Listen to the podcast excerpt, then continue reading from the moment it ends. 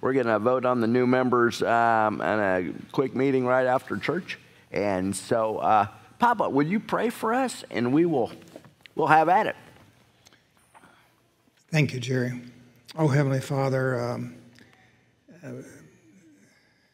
be with us today in your spirit as we um, tackle this 2,000 year old text about spiritual giftedness, and particularly prophecy. Um, it, uh, it's controversial uh, somewhat, and uh, guide us as we navigate the, the portals of your word to uh, uh, reveal truth. And uh, bless us this afternoon in our discussion and of prophecy. In Jesus' name, amen. Mm, amen. Mark, how about starting us wherever you think we should start?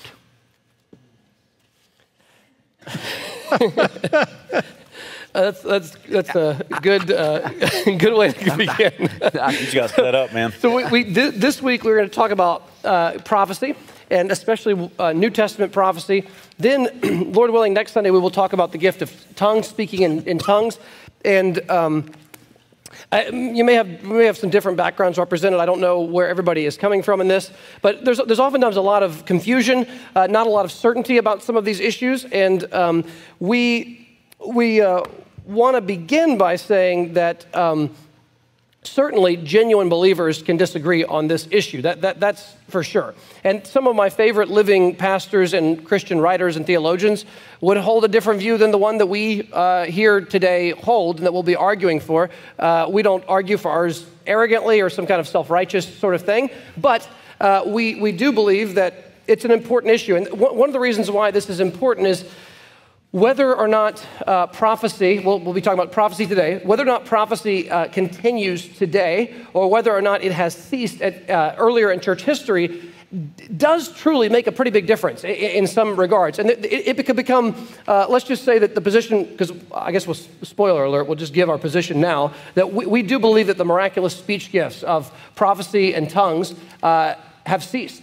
And we're going to spend the next two weeks unpacking why that is and why we believe that. Also, just for a footnote, uh, and this is not planned, this is just the way things were providentially. My sermon text next week is all about New Testament prophecy as well. And so we, gonna, we have it in Sunday school, and also next Sunday, the whole sermon is about New Testament prophecy as well. So you may get more than you bargained for by the, by the time the next month is over. But th- those will be topics we'll be talking about as we go. Uh, Greg, why, what, what else would you say about why this topic matters? Um, well, thanks. Um, yeah, we have one, one uh, session to do this. Um, why this matters is, is because our God is a God who speaks, and how we expect God to speak to us is a big deal. Um, and so, if God is speaking in ways other than through the right exposition and application of Scripture, then that affects how we expect God to work. It, it, it affects um, what we seek when we pray, um, how we relate to one another. Um, it does touch on the whole issue of the sufficiency of Scripture. Um, and yeah, and, and I, I will say too, like, it has to come down to exegesis, like dealing with the text. What does the text actually say? Not what do we want it to say, not not, you know, where is our heart at in terms of what we're used to, what feels good or feels familiar, but what does the text actually say? I say this because this is one of those issues where, like Mark said, we will agree, disagree with some people that we respect a lot, like Wayne Grudem. I think Wayne Grudem is completely wrong on this. We love his, his uh, Bible doctrine book, we love his bigger systematic theology. But I just think he's wrong on this. Um, John Piper, one of my heroes, one of the ones that, one of the men that God used probably more than anyone else to help me grow in terms of not just my knowledge of God's sovereignty, but of God's glory and our joy in that. Um, and, and also just sticking with the text. I mean, Piper is a gifted expositor of Scripture. And so, you know, I, I'm filling in a few things here that I didn't mention to you guys, but you know, it's one of those things you have somebody who really impacts you and you want to think, well, if they get certain parts of scripture right, they got to get everything right. And initially I was like, well, whatever Piper says on this, I'm going to agree with. But as I started studying, I was like, the same rigor that he uses on other aspects of the Bible short circuits on this issue. I just think he goes astray on it. Um, and so it's a big issue. It, it, it does um, define how a church is going to operate. Um, if you practice the spiritual gifts, prophecy, tongues, and other things, the, the supernatural speech gifts, and those kinds of things, it affects your church worship service, what goes on in that worship service. Um, and if we don't, like, like here at North Ave, we, we do not believe these things are in operation, then that affects how we do things here, how we expect God to speak to us as a church. We don't expect God to be giving new revelation or words that, that individuals need to stand up and share to our congregation. The way we expect God to speak is through the, the faithful preaching and application of Scripture. And it's one of those things, you can be genuine believers and disagree on this, but I could not go to a church that practiced these. I couldn't do it um, because it, it changes enough to where if you believe differently, you would be highly uncomfortable uh, on a permanent basis. And if I, if I can add to that, uh, totally agree with that. One of the things that makes this particularly important is when you have credible voices like Grudem, John Piper, Don Carson, uh, and others you could list, Sam Storms is another big one, who promote continuation of these gifts, you have really credible people who take the Bible very seriously promoting this. Uh, Wayne Grudem did his doctoral thesis on this topic. I believe it was his doctoral thesis, and he wrote a book on it in the 80s that's become very popular and influential. It's influenced all kinds of, of up and coming pastors today. The, the, problem here is these guys are so solid on so many things and so reputable that they actually are opening a door on something that we think is not really there, and it leads, it can, it can lead to the worst abuses of this gift that, that even Piper and Carson would, would disagree with, and Grudem would not want. These, these really extreme versions of this. That, so when you have credible voices giving, giving the okay to something that we don't think exists anymore, it, allows people to take it even further than, than even they would think it, it, it's right to go. Good, Papa? Historically, uh, you guys, a perfect, perfect point. But historically, too, this, this has not been an issue in the early, well, in the early church because the gifts were given to the first century church and in subsequent periods of time uh, for the common good of the body uh, at a time when Christianity was just being born. Uh, the reformers take a similar position that we take. Uh, it hasn't been probably what the last 100, 120 years with the birth of the charismatic Pentecostal movement, the Azusa Street revival. All of this has come to the forefront. And the thing that makes this, again, more difficult to dissect, I guess, is that this charismatic movement and Pentecostalism is one of the largest growing elements in our world mm-hmm. and in certain continents and places too. So uh, it's very, very important that we, we talk about this and we give you uh, um, uh, what exposit what the Bible says about this. Yep. Martin, could you help us to understand where are the two, could you differentiate between the two different ways of understanding prophecy? Yes. So if, there's probably more than two, but maybe the two main ones. Yes. If you, if you want to get your grasp on how to even start this conversation, uh, after I, I, personally spent probably not enough time, but I've spent a lot of time on this last few years. Uh, this topic keeps coming back for me. And, um, Kelly might even say I've obsessed over it because it's come up. I just, I, have gotten really into this several times recently. And, and I think what, what both sides, in terms of the respectable, both sides, you know what I'm saying? Uh, there's, there's fringe people, but the, in terms of the respectable representatives of both sides of prophecy today, here is the million dollar question. And this is the question that if you decide one way on this, you're going to go one direct. It's like dominoes. Once you go one way, everything follows. And if you go the other way, everything follows the other way.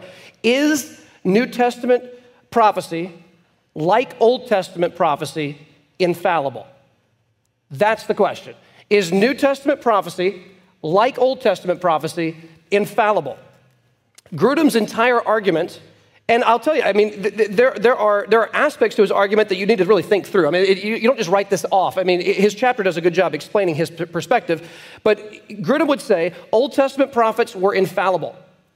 He would point to Deuteronomy 13 and 18, especially the end of Deuteronomy 18 that says if a prophet speaks something and it does not come true, he is to be put to death. And so, if there's error in the prophecy, the prophet is not a true prophet. He is not a true prophet with errors. He's a false prophet, and he is to be removed from the people through death. Um, today, excommunication might be a closer equivalent rather than that form, but that was Israel's way of dealing with it. So, no way was there any error. And then the prophets write the Bible, right? It was called the law and the prophets. Uh, you know, when, when Ezekiel spoke, it was, Thus saith the Lord. When Isaiah spoke, Thus saith the Lord. When Jeremiah spoke, Thus saith the Lord. These were the very words of God coming out of their mouths. And if anything was wrong with what they said, they were a false prophet. As you move into the New Testament era, the question is Does the gift of prophecy in the New Testament, is it picking up where the Old Testament left off? Is, is this essentially the same gift? Is it the same thing? So that the New Testament prophets are also speaking God's very words. Grudem would say no. And if I can just begin with his argument, part of this, and we can respond to it. Number one, Grudem would say this The word prophet, the Greek word like propheteo, uh, was watered down between the Old and New Testament period. And it began to have many more meanings than simply speaking direct words from the Lord. And so he gives examples of how it's used in different ways. And he says, listen, by the time of the New Testament, we needed a better word than prophet because it was watered down. And so Jesus picked the word apostle. And the apostle word is the equivalent of the Old Testament prophet. So Old Testament prophets are infallible, apostles can speak and teach infallibly, but prophets is a lesser term. It means something lesser in the New Testament era. And so the argument is that a genuine prophet in the New Testament will speak messages from God, revelations from God. The Holy Spirit reveals something, maybe brings something to mind, to use Grudem's language. He brings an image to mind, or a word to mind, or, an, or, or a, a, scene into your mind, or in a dream, or in a vision, or whatever, and you have this prompt in, prompted in your mind. And when you say it, that's a prophecy. You're, you're, you, you, it's a revelation, it's an image or something. And as you put it into your language, you are fallible as you communicate what the Spirit gave you. The Spirit is not making a mistake. The Spirit gives you something, but as you articulate it out of your mind, into your mouth, and out to other people, you are putting it into your own human words. And so, although the essence of what you're saying, the gist of it is from the Spirit, there may be errors in the details that you added by your own mistake. And this allows Grudem, Piper, Carson, and others to protect the sufficiency of Scripture, at least in their own mind. Because if we have people today speaking infallible words from God, like apostles today with a capital A or prophets today speaking infallibly fresh revelation from God, then we threaten the finality of the Bible.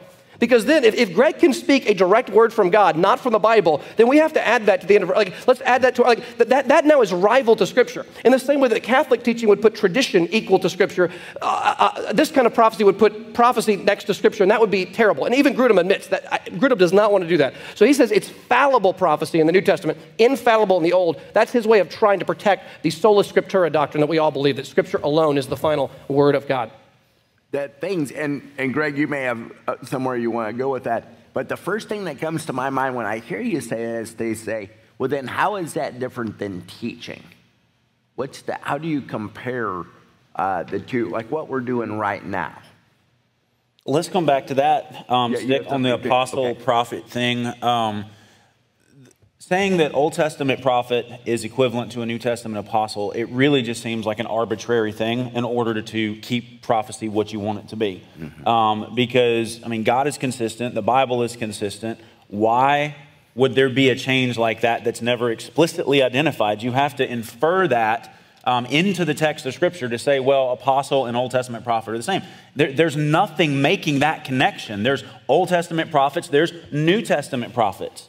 Um, and, and you, again, you have to infer something into the text that's not in the text, at least it seems to me, in order to say, well, well, apostles, well, that's really Old Testament prophets, and now we got this new category of New Testament prophets. It just doesn't make any sense to do that unless you have an agenda that, and again, I'm, I'm not trying to be mean when I say this, unless you have an agenda about what you want the New Testament to say. Okay, I want it to say that prophecy is something different than Old Testament, so we've got to We've got to get our way around the connection between the word prophet, New Testament, prophet, Old Testament. No, no, no. There's really not a connection between prophets. It's actually prophets, apostles, and then, and it's like that, that is just completely arbitrary in order to, to try to justify something else that you want to teach. Let me throw a text in here. Turn to Acts chapter 2, just really quickly. Acts 2 is the Pentecost sermon. This is the giving of the Spirit. We, we, we went through this a year ago. Uh, and just look quickly with me at Acts 2. Remember, everyone begins to speak in tongues and other languages, but, but look at what Peter says. Verse 14 People think, remember that people think they're drunk because they're speaking in foreign languages and it seems very strange. It was strange, it was unusual. Acts 2.14. But Peter, standing with the eleven, lifted up his voice and addressed them. Men of Judea and all who dwell in Jerusalem, let this be known to you and give ear to my words. Verse 15. For these people are not drunk as you suppose, since it is only the third hour of the day, 9 a.m. But this is what was uttered through the prophet. So there's the word, you see the word prophet there, Old Testament prophet. The, prophet Joel. In the last days it shall be, declares the Lord, that I will pour out my spirit on all flesh. Your sons and your daughters shall prophesy. Prophesy. Your young men shall see visions, your older men shall dream dreams. Even on my male servants and female servants in those days, I will pour out my spirit and they shall prophesy. Now stop. Stop. Now listen carefully here. He is quoting an Old Testament prophet before the term prophet has been watered down, according to Grudem, right? He's going back to Joel. And Joel says, in the, before the term prophet's been watered down, even Grudem admits this is before the term has supposedly been watered down. Joel says, in the last days, everybody's going to get the Spirit, and tons of people, men and women, are going to prophesy. How could that meaning of prophecy have a different meaning than the normal Old Testament usage of the word prophecy?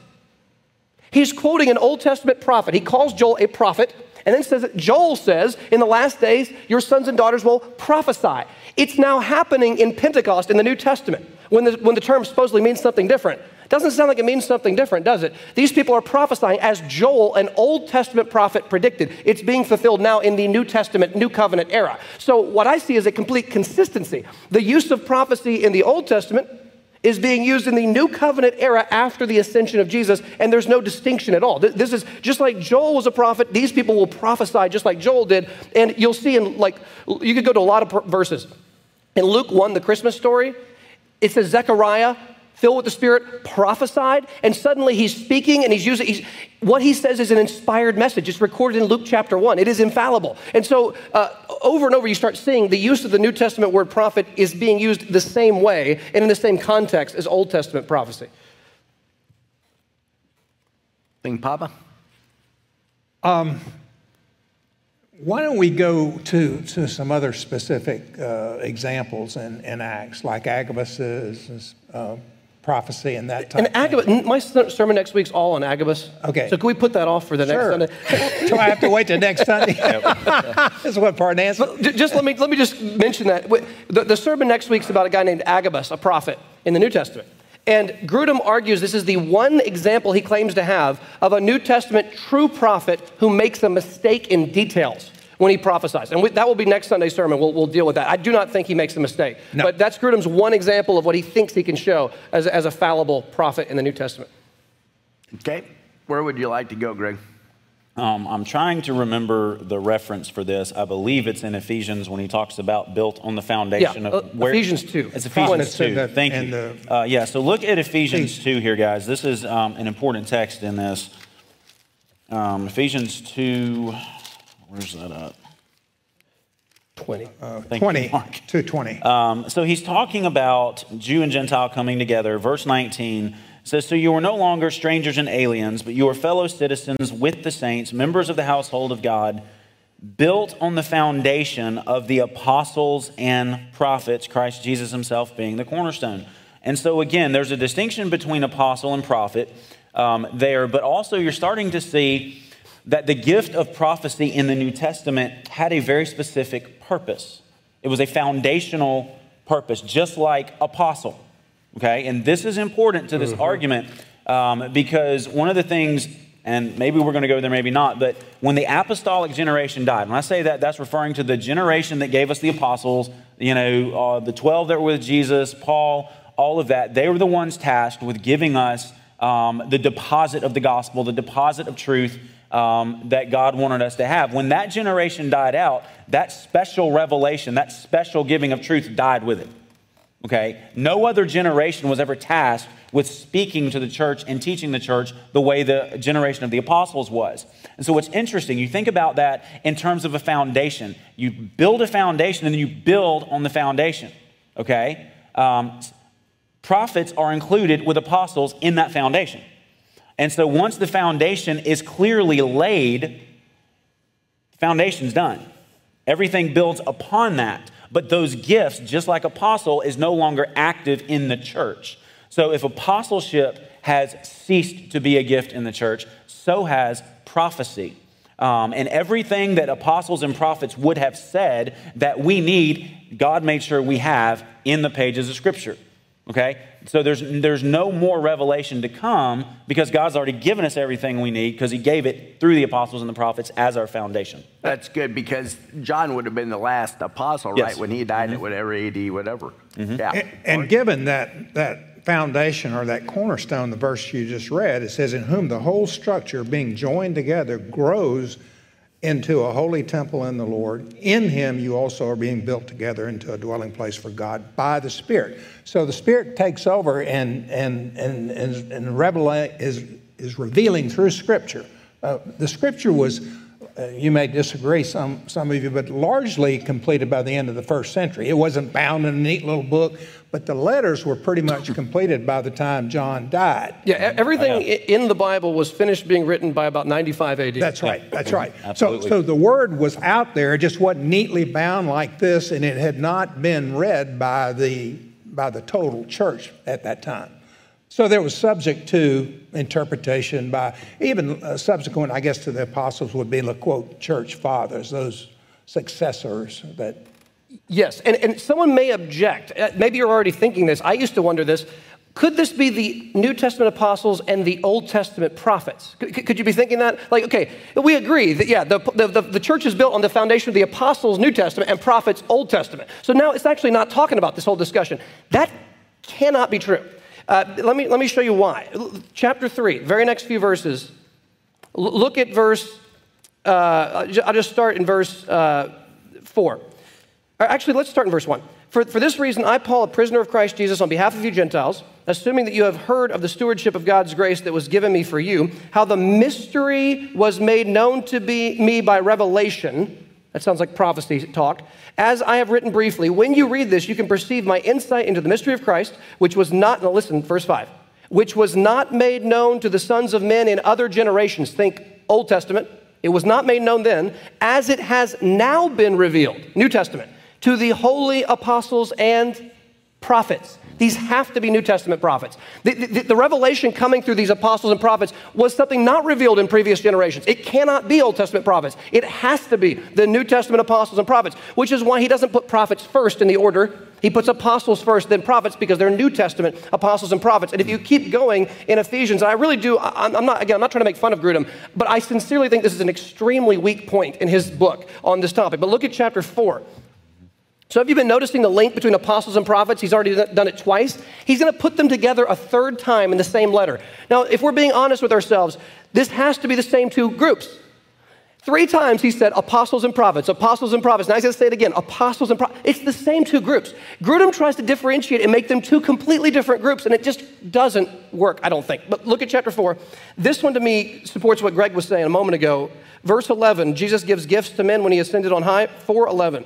And he, Jesus, gave, this is after his ascension, the apostles, the prophets, the evangelists, the shepherds, and teachers to equip the saints for the work of ministry, for building up the body of Christ. Now, just pause, look back at 11. He gave, Jesus gave, after his ascension, the, the, the church, what did he give? The apostles, the prophets, evangelists, shepherds, and teachers.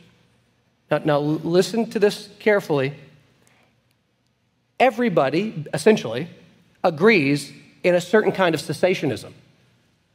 Everybody who's a genuine Christian, I think, would look at verse 11 and say, well, at least one of those gifts has ceased the gift of apostle. Right? Who thinks there's a capital A Peter Apostle walking around today? If you do, that's heresy. That's a cult. You're a cult leader. No, no, you no, can no. find them on YouTube. Though. Yeah, you can find somebody on YouTube talking about this, I am sure. Um, hopefully, it's no one you know.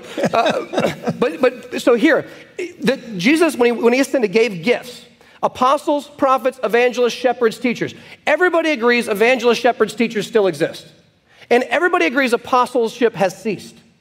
The debate now is where does the cessation stop? Does it stop after apostle or does it stop after apostles and prophets? Well, if 220 says apostles and prophets are the foundation of the church, giving inspired revelation in 3 5 that was not previously revealed, then just like the gift of apostles with an inerrant speech gift was fulfilled at the death of John and ceased after that time, the gift of prophet would likewise need to cease around the same time period in the same time frame because infallible speech gifts are no longer necessary because we have the foundation recorded. Everything we need for life and godliness is in this book. This is the foundation of the apostles and prophets, the New Testament and the Old Testament with the Old Testament prophet, prophets. We have everything we need so that Paul can say, all scripture is God breathed, making you thoroughly equipped for every good work. The sufficient word of God. We, we don't need a modern day apostle or a modern day prophet to speak infallibly because all that we need is here. That's the doctrine of the sufficiency of scripture. All we need for life and godliness is contained in this book.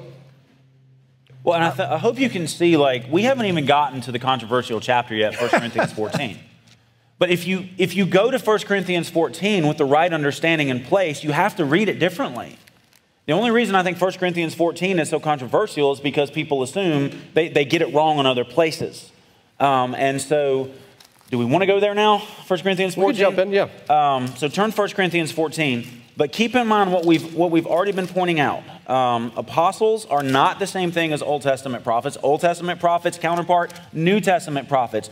Prophets in the Old Testament speak infallibly without error. They can't make a mistake. New Testament prophets, the same in light of what we just looked at in Ephesians 2, 3, and 4. So we have to have that understanding of prophecy in place in order to make sense of 1 Corinthians 14. If we don't, we're going to go we're going to get confused, we can go astray, we can reach conclusions that might seem reasonable, but they're actually not. So 1 Corinthians um, 14 um, where does he talk about prophecy?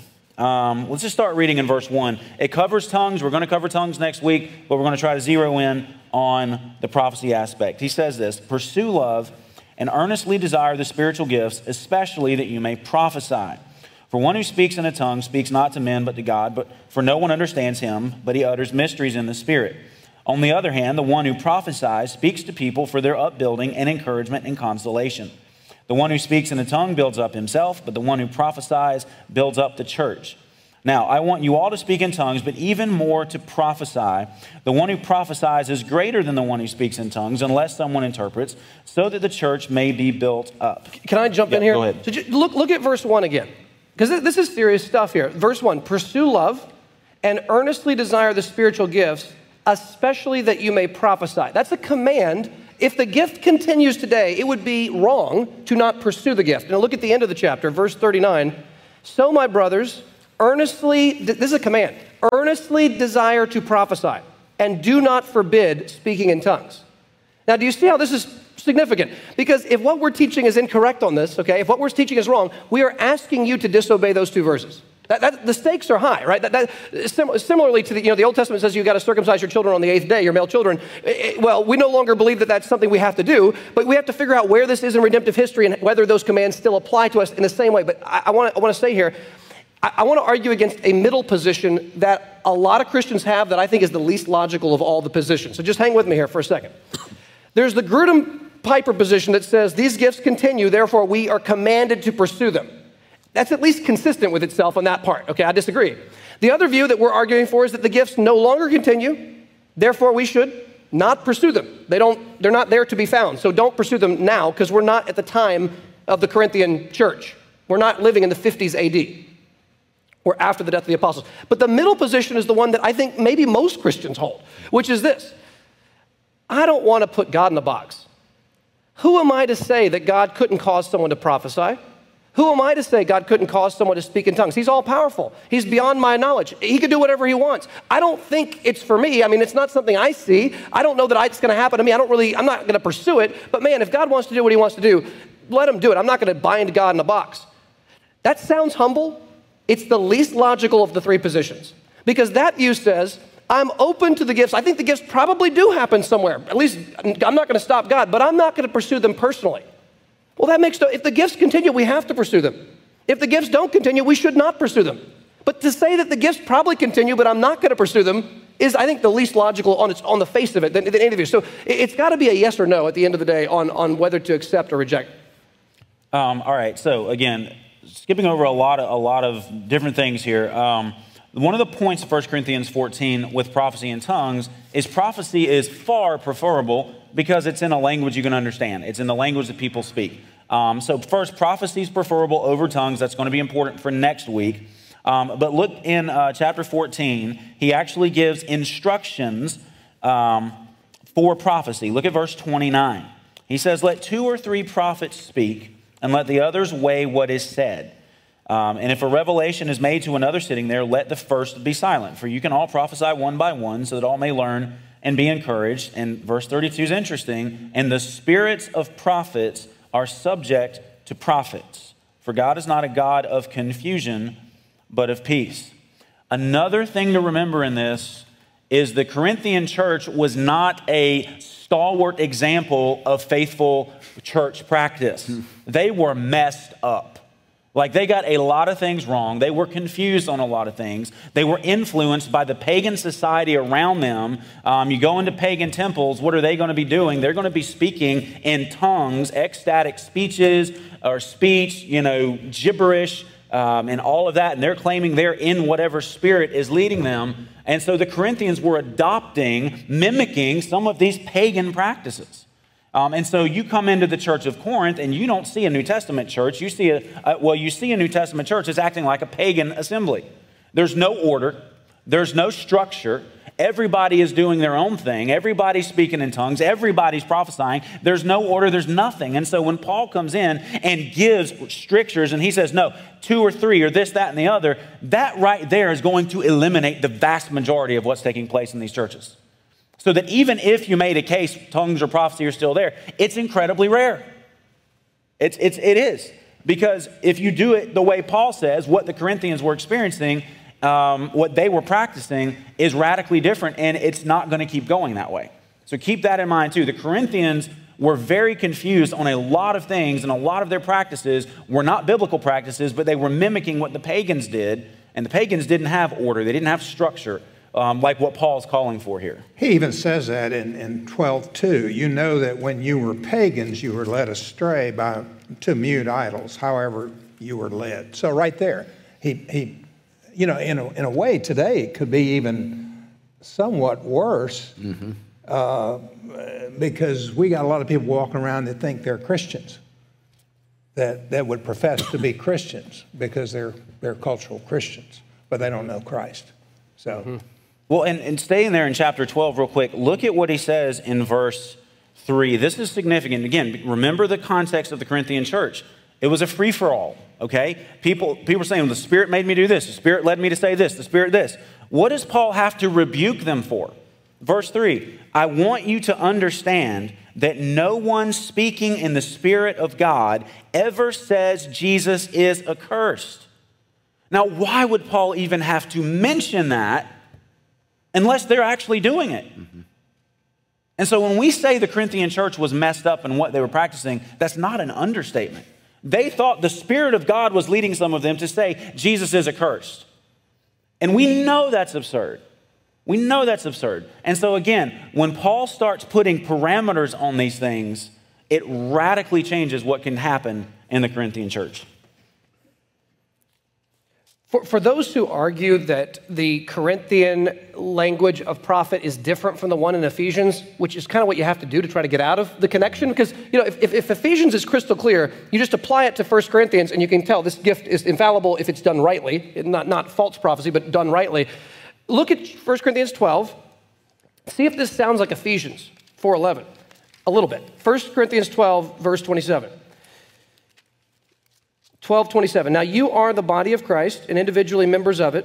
And God has appointed in the church first apostles, second prophets, third teachers. Then he has a different list here of miracles, gifts of healing, helping, administrating, and various kinds of tongues. Are all apostles, first listed. Second listed are all prophets. Third are all teachers. Do, do you hear how similar that is to Ephesians 4?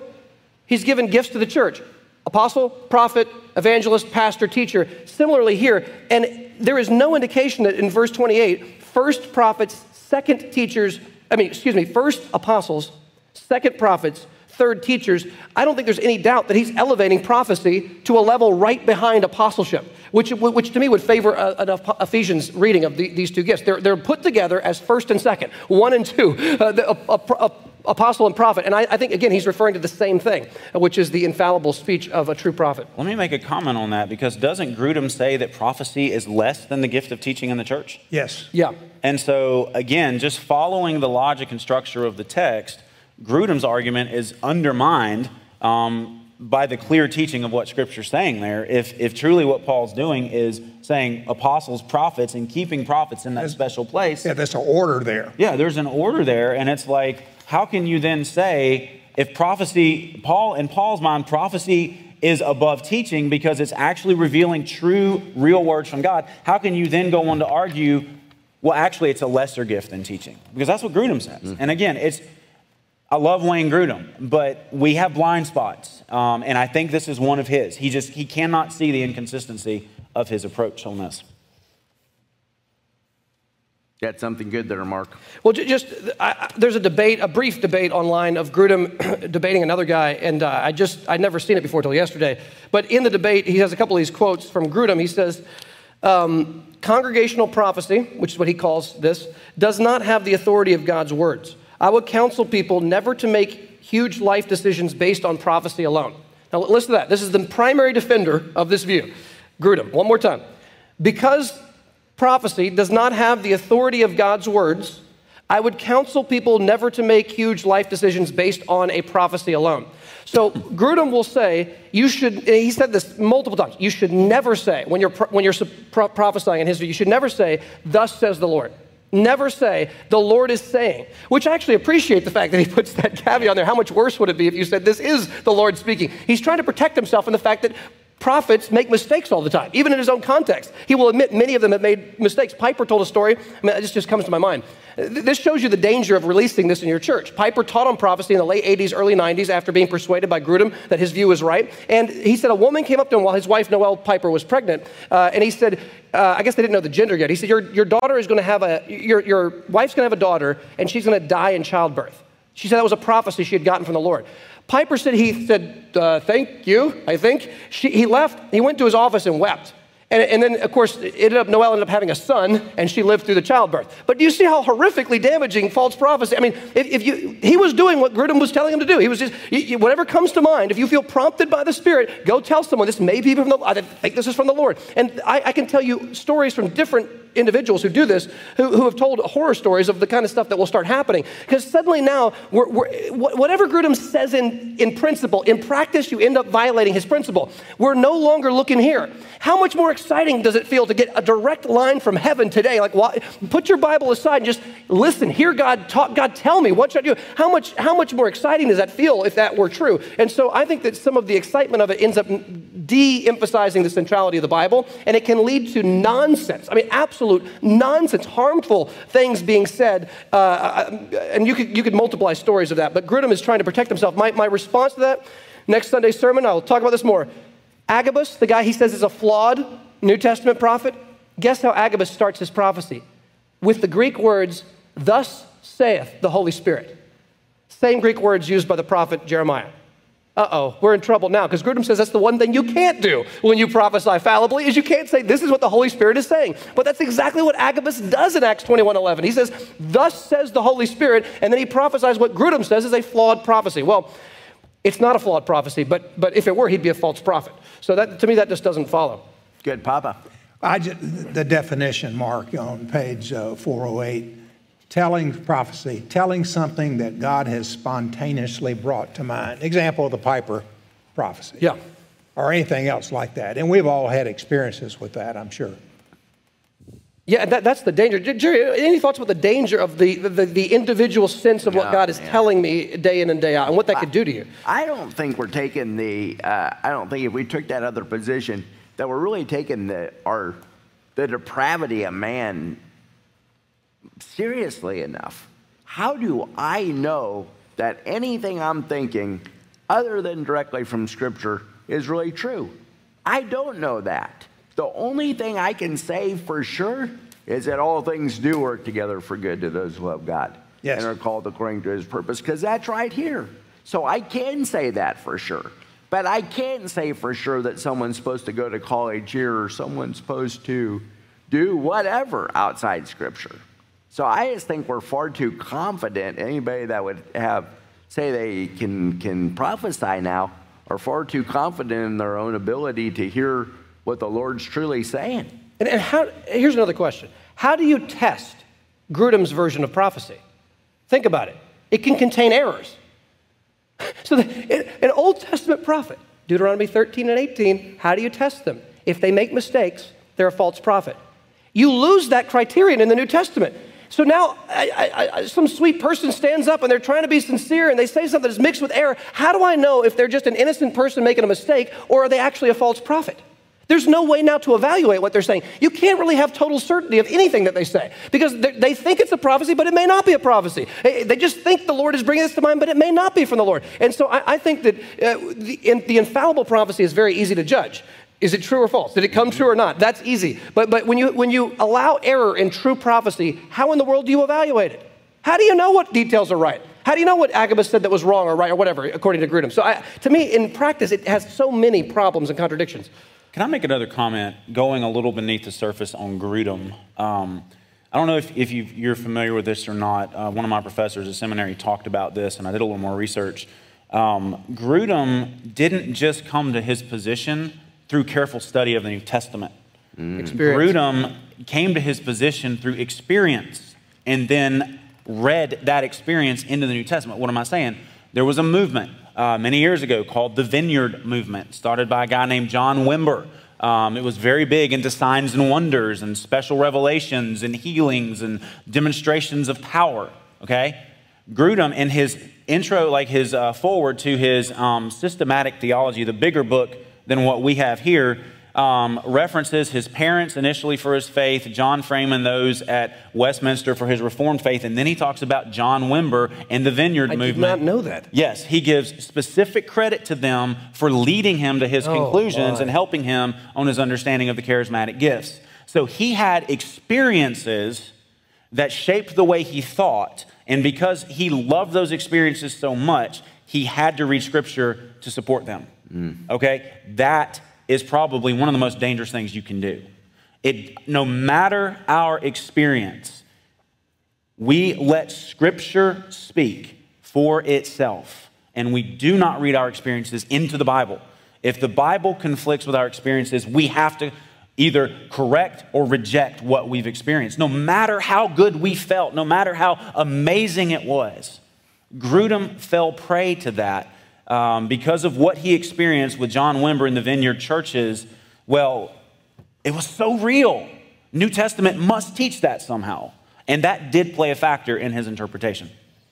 It's like following your heart right there. And, yeah. I, am convinced, uh, going right with what you said, that I didn't know that part of it, but I did know he's had a lot of experiences. I would say that he, he's taken his experiences of some things that have happened and he's read prophecy in light of his experience. So he, he's actually taken the word and defined it primarily by what he's gone through. I mean, he uses text, at least he claims to use certain text, but I think he's mainly reading his own experience of what he thinks is prophecy back into the Bible rather than letting the scripture itself define the term for him. Yep.